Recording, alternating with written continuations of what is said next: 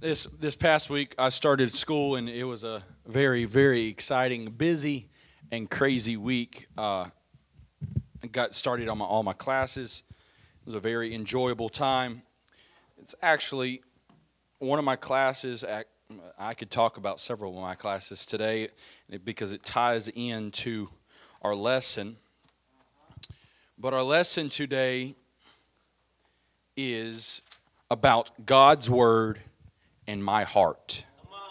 God's word in my heart. Let's turn to Hebrews chapter 4, verse 12. That's going to be our focus verse for today. Praise the Lord. For the word of the uh, for the word of God is quick and sharper. Uh, for the word of God is quick and powerful, and sharper than any two-edged sword, piercing even to the dividing asunder of soul and spirit in the joints and marrow, and is a discerner of the thoughts and intents of the heart. Amen. You may be seated. Imagine this scenario a king delivers to you a rare jewel for your safekeeping.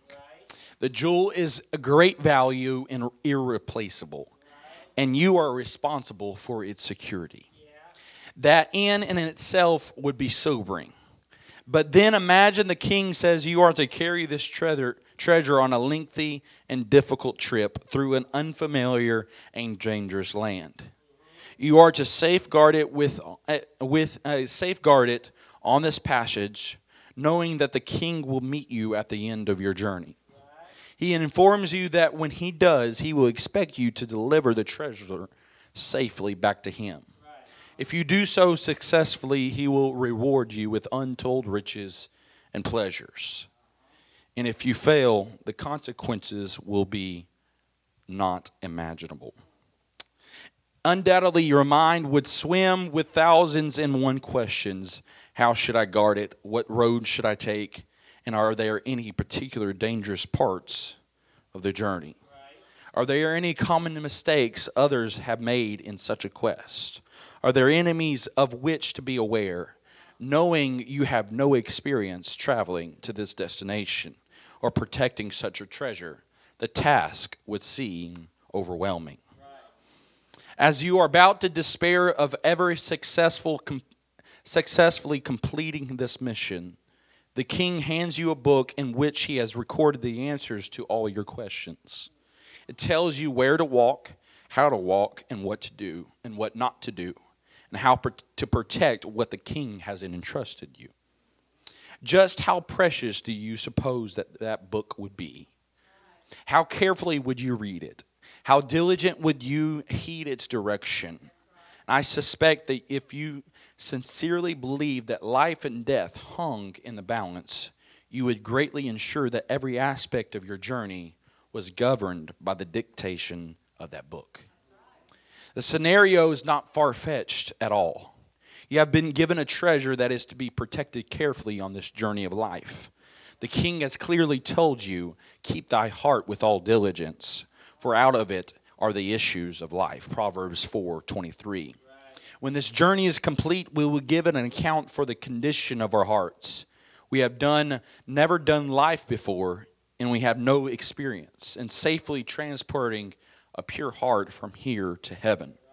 Gratefully, a thorough and invaluable book of instruction has been given to us. The Word of God will guide us in protecting our hearts through life. It will constantly and consciously apply its principles to every aspect of our journey. In doing so, we will ensure that we please the King in the most serious of assignments. Praise the Lord. I wasn't planning on to read that, but when I got into it, I, I got into it. Praise the Lord. God's word is alive. God's word is alive. It is terribly regrettable that so many in our worldview in, in today's world views the Bible as unreliable and out of date.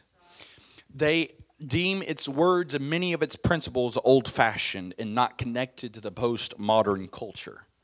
King James English certainly fuels this opinion. But even all its translations were in the most contemporary English. It is the most of the Bible It is the message of the Bible that some consider out of step with the times.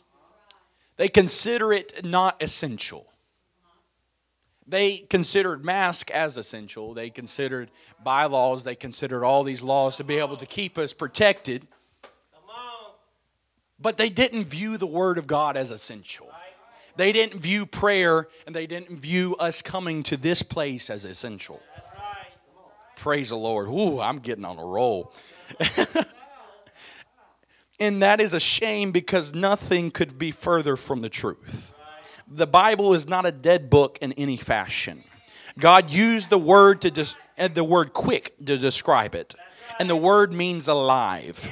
Those who of us have embraced the Bible's teaching readily understand this description we can go throughout life understanding, understanding that God's word is alive. Because when we read it and we apply it to our lives, our lives become quickened and our lives become full and gloriful. Praise the Lord. Praise the Lord. It is a testimony of the miraculous and living nature of this book. That after 20 plus centuries, the Bible still contains instruction on every significant facet of life. God's words, it's just as applicable, uh, uh, uh, applicable in 2022 as when holy men of old penned its pages.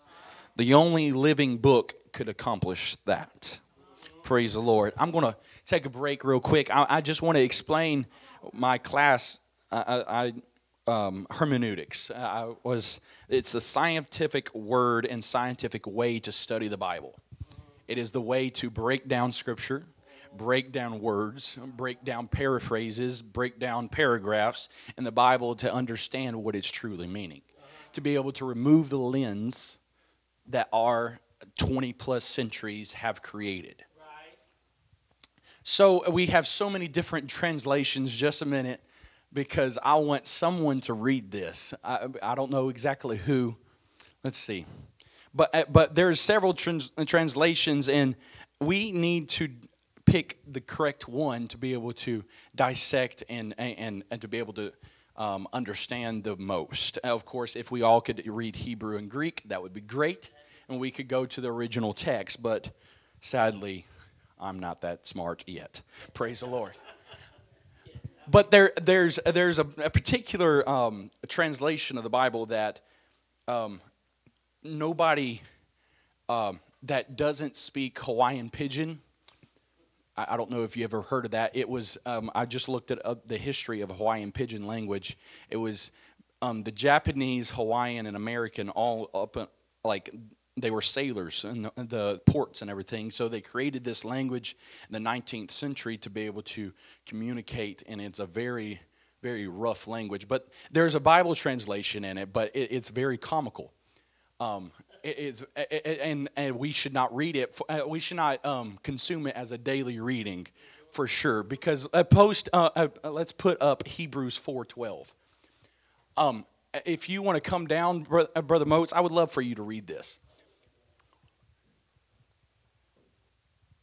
Here, go ahead, brother, um, brother Justin. Why don't why don't you start reading that?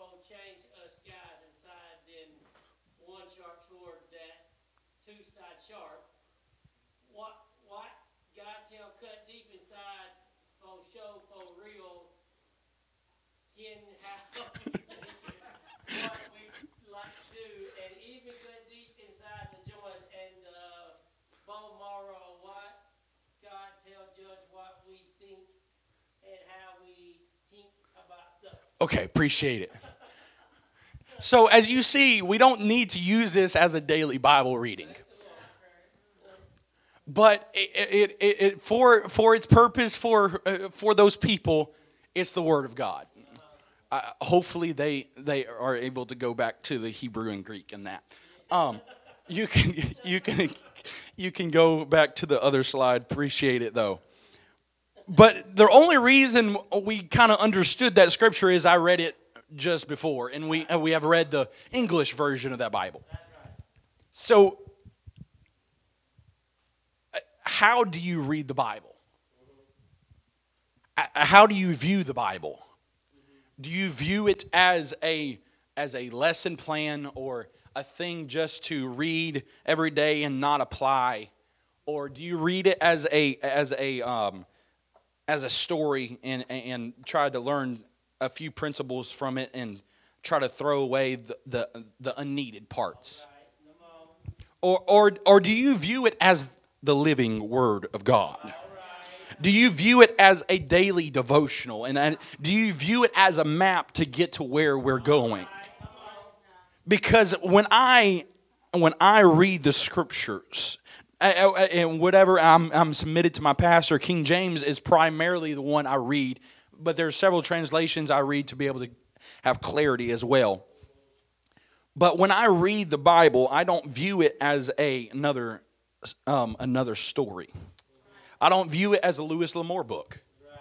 I don't, I don't view it as a, as a, Western or a, a, a novel that I would read in school. But I, when I read the Bible, I want to apply it to myself. I want to be I want to be convicted by its pages. I want to be living its words. And I want to have it cut me. I want it to cut me. Even though I don't like to be cut, even though I do not like to be pierced, I want the things that do not belong in my life to be out. God's word self identifies as a sword. It is called the sword of the Spirit in Ephesians 6 and 17. We see the sword emit- uh, praise the Lord, coming away from the mouth of God in Revelations 1:16. God's word is a powerful weapon for spiritual warfare is unquestioned. But what of the two-edged description? Quite often, the phrase is used to describe something that cuts both ways, something that can be harmful both to the attacker and its intended victim. Certainly, this principle is true of God's word, for it always affects first the one quoting it or using it, but this phrase appears to have a deeper meaning. The Greek word dysmatos is comprised of two words, which means two and a mouth. The Bible is, is called a two-mouthed sword. It should be noted that the God's word is most effective when it proceeds both from his mouth then from ours. Praise the Lord. When we quote his word in prayer, we are allowing that sword to be mouthed the second time. In that moment, his word is doubly effective, both on us and our adversary. According to Hebrews 4:12, not the Pidgin Pidgin version, Hawaiian Pidgin version, God's word is sharper than any other two-edged sword, two-mouthed sword, and a man might try to employ. There is nothing that has a keener edge to slice through defenses employed through the word than words that come from the lips of God, that are embraced, believed, and utilized by His children. I want to have a few verses that I that I um, brought up just in just in the book of Psalms, and I looked up the uh, simple words His word. Psalms 18:30 As for God his way is perfect the word of the Lord is tried he is a buckler to all those that trust in him Psalms 33 and 4 For the word of the Lord is right and his works are done in truth Psalms 33 and 6 By the word of the Lord were the heavens made and by the hosts of them by the breath of his mouth Psalms 56 and 4. In God I will praise his word. In God I put my trust. I will not fear what flesh can do unto me. Praise the Lord. Psalms 56 and 10. In God will I praise his word. In the Lord will I praise his word. Psalms 103 20. Bless the Lord, ye his angels that excel in strength, that do his commandments, hearkening unto the voice of his word. When I hearken unto his commandments, when I listen to every dot and tittle that He speaks to me, I'm going to excel in strength. Oh, praise the Lord. Amen. Psalms 105, 28. He sent darkness and made it dark, and they rebelled not against his word. I don't want to rebel against his word today. Psalms 106, 24. Yea, they despised the pleasant land, they believed not his word. I want to believe in his word. They, uh, they, they, God gave the people of Israel a pleasant land. He gave them the land of milk and honey. But they chose not to follow his word. And because they despised the land, they believed not and they suffered the consequences. Psalms 107 20. He sent his word and healed them and delivered them from their destructions. When you have a problem, when you have a circumstance that you see no way out of, God can send his word. He can heal you and he can deliver you from your destructions. I, let me let me look up this verse real quick because I, I noticed something. Psalms 107 20. He sent his word and healed them and delivered them from their destructions. Notice the word there. It was not someone else's destructions that were destroying them, it was their own. So when you dig yourself into a hole, God's word can get you out.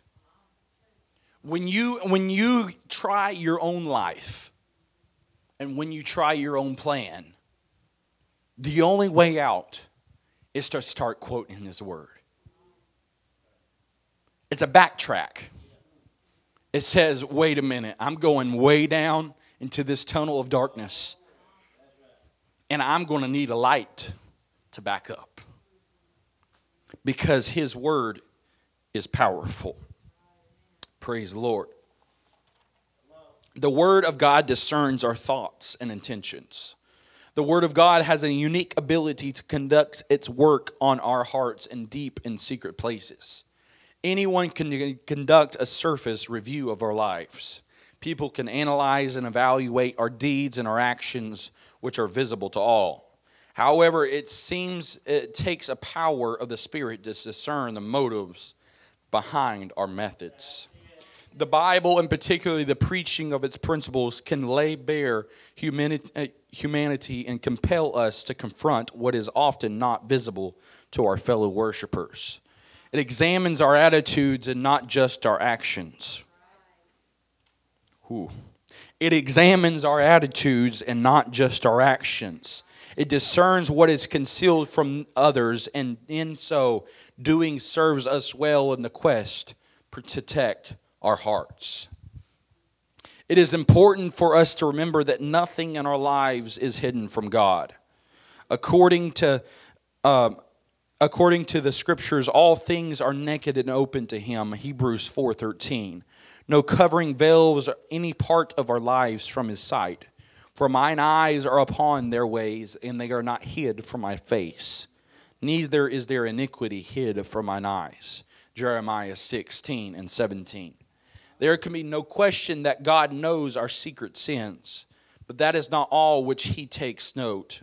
The writer of, the writer of Proverbs 15 and 3 declared, The eyes of the Lord are in every place, beholding the evil and good. Each child of God should be encouraged to understand that God notes every good deed, and every good decision, and every good priority we demonstrate. There is never a time when a Christian does something positive in his or her spiritual development that God fails to record it. If you do something good, if you take a step toward salvation, if you take a step toward his creation and what he is he is created for you to do. If you take a step toward his purpose, he is going to for sure notice it. As the Word of God exerts its effect on us, we are shaped into His image, and our Father beholds the good works with approval. Praise the Lord. My last point before I close I will approach God in confidence and find grace and in help.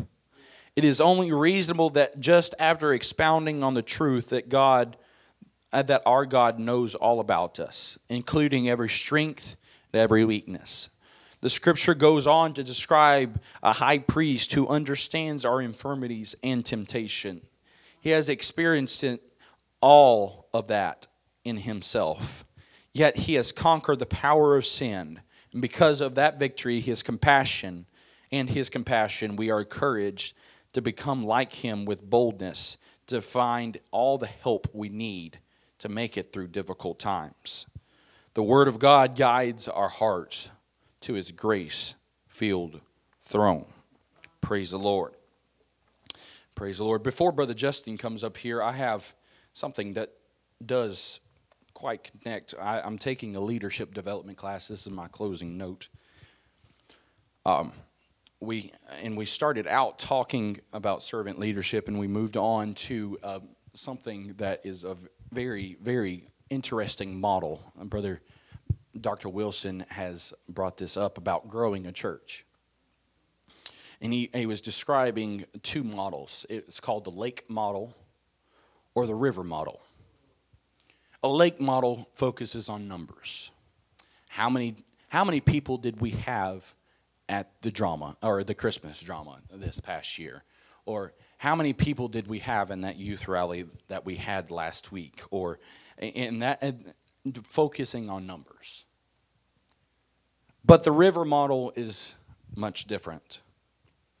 It does not at all focus on numbers, but it thrives on what kind of move you had.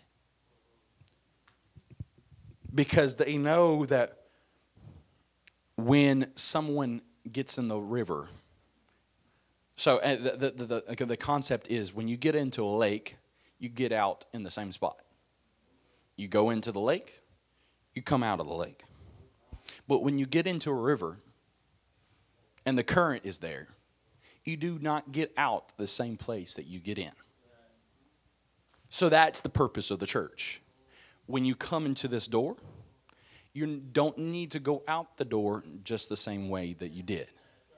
When you come into the door, you need to be able to move along with the current of the Spirit and flow and help the word of the Lord change you and God's preaching from the man of God change you. And when you walk out the door, you are a better and growed person. Praise the Lord. That is great English, growed. Praise God. But I want to focus on, on current, I want to focus on the flow because I want to see someone grow. I want to see people that uh, complete strangers that walk in that door, or people that we have prophesied over, or people that we have mentioned in our prayers walk through that door. And I don't want them leaving the same way. I don't want them leaving the same way. I don't want to just t- tick off the box and say, yeah, they were here. Praise God. Wyatt and Tucker, praise the Lord, they were here. And that does matter. But I want to leave, I want them to leave this place changed. I want, I want our, uh, our guests and our visitors to leave changed. And that happens with the Word of God. Praise the Lord. Praise the Lord. I want to leave changed. Praise the Lord. Amen. You're right, Brother Jason. I want to get into the flow of the Spirit. Amen. I want to feel it, get into it, be involved in it. Amen. Let it let it wrap around me today. Praise the Lord. This is a uniquely interesting um, uh, lesson this morning because I like building knives. For my birthday, I asked for an anvil and a hammer, and some point in time, I want to get a forge. And I like to build the a knife. I, I always wanted to do that. Is sometime in my spare time, probably between ten at night and four in the morning, I get to build me a knife. You know how that goes. Um, but anyways, I want to reread the scripture for the word of God is quick and powerful and sharper than any two edged sword, piercing even to the dividing of sunder of soul and spirit, and of the joints and marrow, and is a discerner of the thoughts and intents of the heart. I don't know if you, I, I seen something different in this verse when I read it. And as I talk about building knives and swords, and there's all kind of different steel some steel sharpens easier, some steel is harder, some steel is is more pliable and useful and yields better. there's Damascus steel and all these layers, and there's a lot of beautiful steel, especially if you work with steel for 23 years, you kind of get interested in that. It's an interesting thing.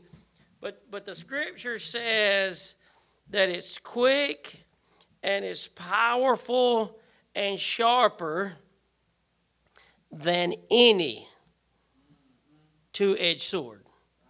That means every sword that's ever been built by master craftsmen, and believe me, there are some masters of the craft that build swords, that specialized in double edged swords. And they've been working at their craft for years and years and years, and they can build durable and beautiful and extremely sharp swords. This is more sharper. There's some good English, Brother Jace. This is sharper than any other sword. It's more powerful than any other sword. It is quicker than any other sword. That is that is a uh, maybe that don't mean anything to anybody but me today, but but that is that is a bold statement to say this is is better than any of that. The only way we would know that is to put it to application. It is easy to say, my whatever is better than yours. But the proof is in when we put them to application. Uh, I don't, I don't know a, a, good analogy today. I'm, I'm, I'm trying to think of one, but it doesn't matter what it is. When we put it side by side, and mine is test worn, and and I, I, I take my sword and I beat it against something a stone and you take yours and beat against a stone and then we try to see if it'll cut and we see if it'll cut or stab or kill and all these tests we can go through that's how you know if it's really really what it says it is i can sit up here all day and pastor moats and jace and brother adam and we can all tell you about the word of the lord and we could we could preach it and talk about it and jump up and down flip over and do all of this good stuff but if you never put it to application you don't know but just what i said but prove it. It'll prove itself. When you put it to application, the Bible, the Word of God will work for you. It, it, it'll work for you. It is designed. Man, I'm, I'm back on these knives and swords. There's, there's knives and swords that are designed to help you do the job at hand easier. Someone put it a lot of thought in the the radius of it and the sharpness of it, and there's different degrees of pitch to make it sharper, and some of them are less for a utility blade, and there's all these different facets of a blade. This knife, this Swiss sword, works for you. It takes some of the work out of it, but you got to use it. You got to put it to application. I feel like that's where I get hung up sometimes. I've got my tool. I've been taught how to use the tool. I know the tool works, or I've been told it does. But I get hung up between the advice and the application. And then it's just good advice. That's great. I appreciate it. That's good. Thank you for another good service, good advice, good leadership knowledge. Rah rah. But every day I got to take that sword and I got to say, I'm going to make this thing work for me. I'm going to mold myself so I can wield this sword. Because there's some parts of me that I got to fix so I can even wield the sword. That I, I can be strong enough to handle what the Lord's given me. Because everybody can't wield the sword. They're not ready. They haven't prepared themselves. They don't know how to use it. Amen. Amen. That's exciting to me. I don't know about anybody else. Amen. What a what a mighty, powerful sword that the Lord has given us, given us today. The Word of God stands in stark contrast to the world around us. Stands in stark contrast to the world around us. In the Bible, we find something that is indeed perfect. In the Bible, the Bible itself, we find something that is indeed perfect. In just three simple verses of Psalms 19, God's word is described as perfect, sure, right, pure, clean, enduring forever, true, and righteous altogether. Psalms 19, 7 through 9. For the word of God is quick and powerful. Amen. Is it any wonder then that we who desire to please its author have grounded our lives on its eternal, perfect principles.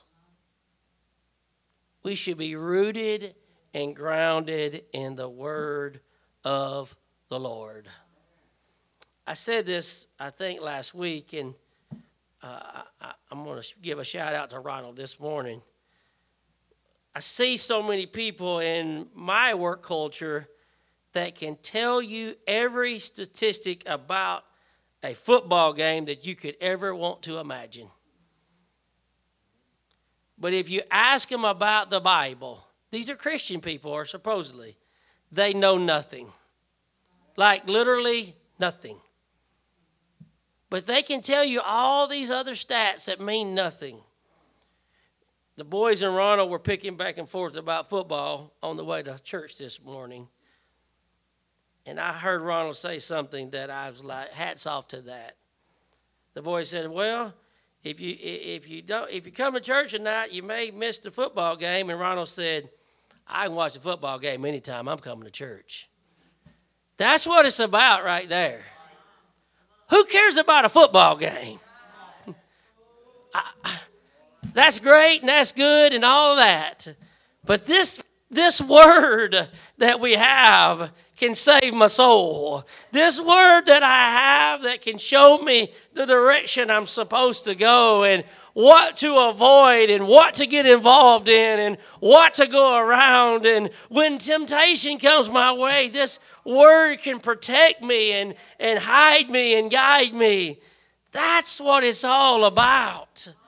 Amen. This word, praise the Lord. The Word of God has a unique power to restore a life from its fallen condition to the pattern in place God intended it. Anybody ever failed before? I know I have. Thank you for the word that it can get me back on the right track again. When we are willing to submit, ooh, we don't like that word. When we are willing to submit to its direction, the inspired scriptures pulls us from the place of self destruction to be seated with Christ in heavenly places. So many times the, the, the enemy may have me cornered. My flesh has got me to a place that I shouldn't be, and I'm against the wall.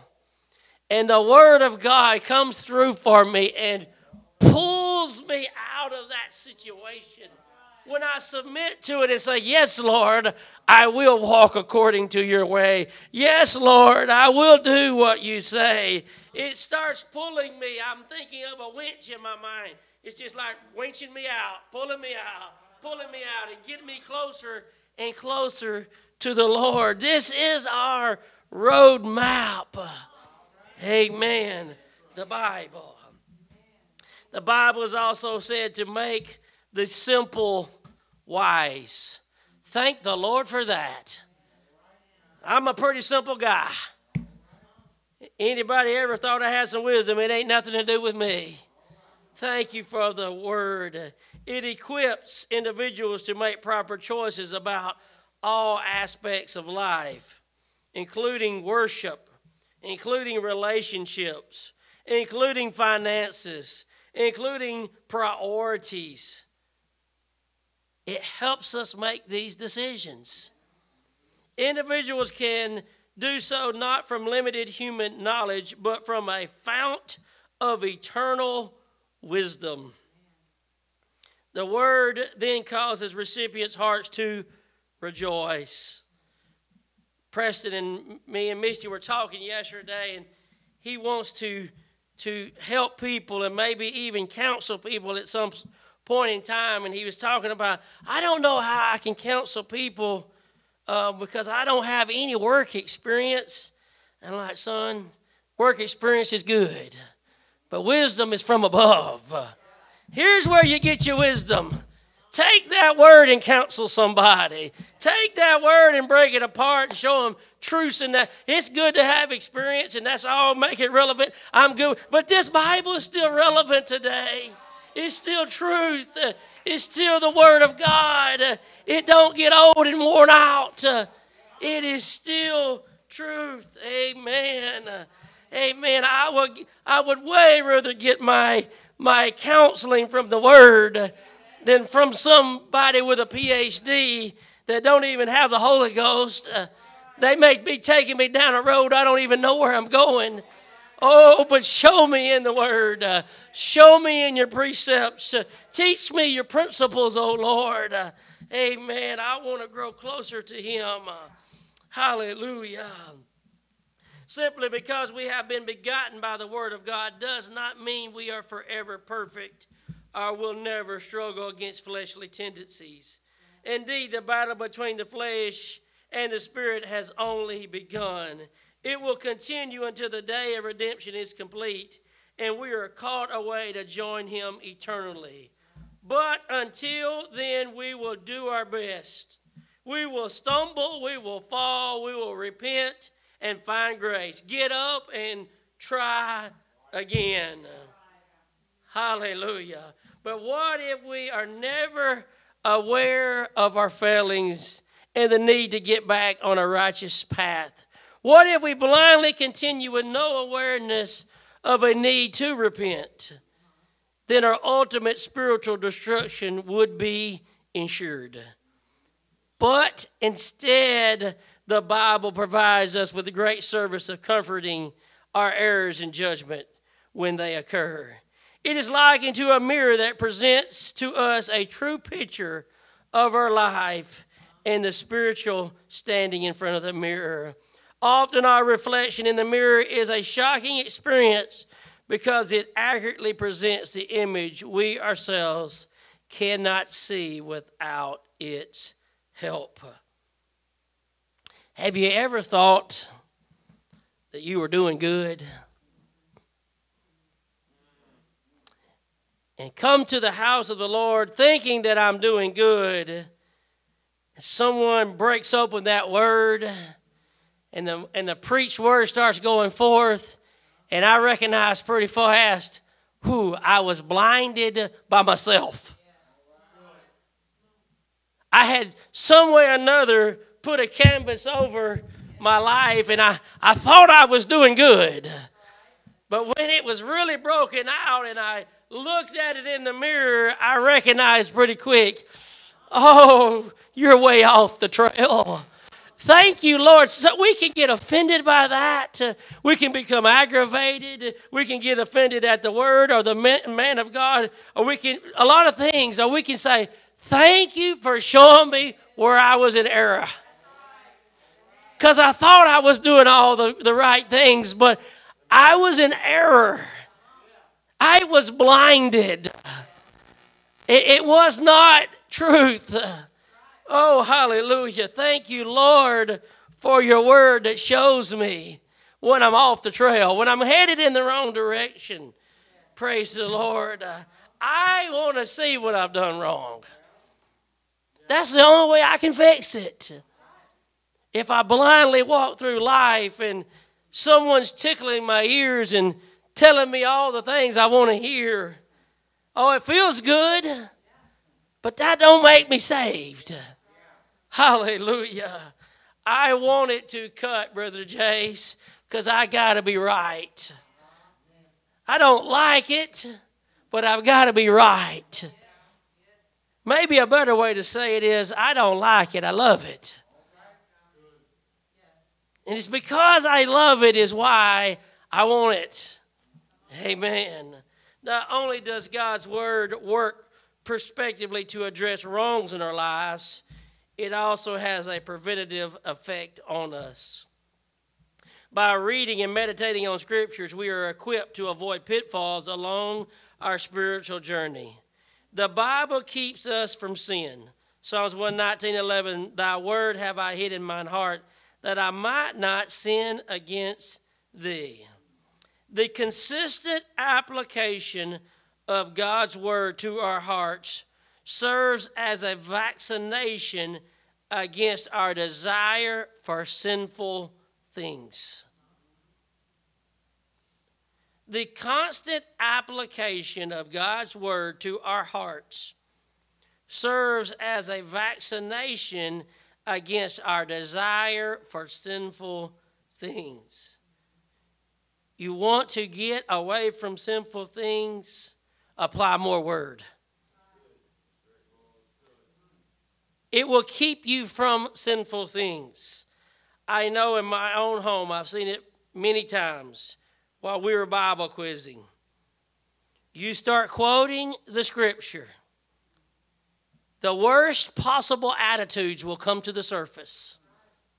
Some things that may be way deep in, your, in their heart will come out.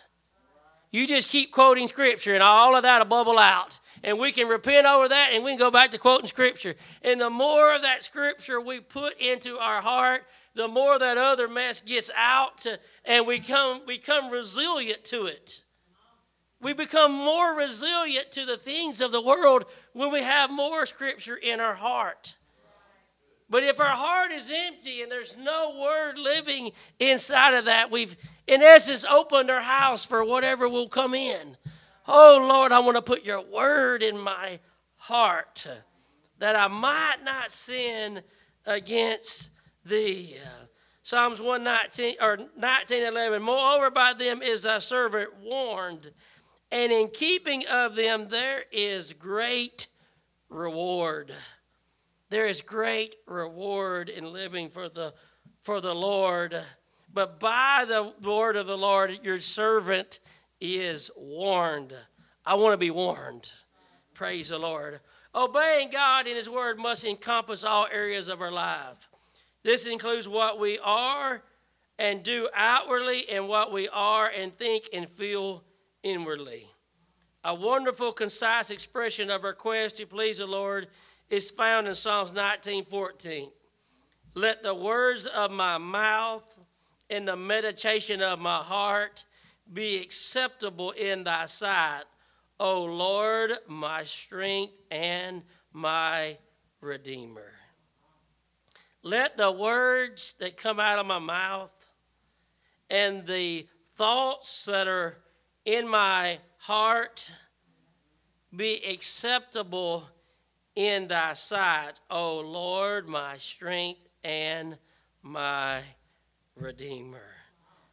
I want my thoughts, I want my words, I want my actions to be acceptable in His sight. The words of my mouth would be symbolic of the outward actions that others can observe. The meditation of my heart is self evidently depicting those eternal matters that are invisible, but are the wellspring from which outward choices flow. If we can successfully please the Lord in both of these arenas, we would then be allowing the Word of God fully to influence and guide our lives. Continuing to do so will ensure our ongoing success in living for God. I talked about continuing this morning in our prayer breakfast. We have a plan that we've prayed about and we've developed. And now we have to go do the plan. Each week we've marked it out and we know what we're going to do. Now we've got to go do the plan. Same as living for God. Here's the plan. It's been marked out. It's been taught. We can we can deep dive. We can find answers. The plan is the word of God. Now we got to go do the plan. We've got to go put the plan in action. That's literally what we have to do is take the plan and work the plan. Follow the map. The treasure's at the end. Just follow the map. Don't get left and don't get off to the right and don't try to take a shortcut and don't go down the side road and don't try to go over it or under it. Just follow the map. It may get scary sometimes. It, it may be dark. Some follow the map. Stay the course. Stay on the road. Stay the stay the stay the pace. Keep moving forward. Amen. Follow the plan. God's word and my heart. Amen. I want to follow after his word today. Can we stand this morning and love and magnify the Lord? Hallelujah.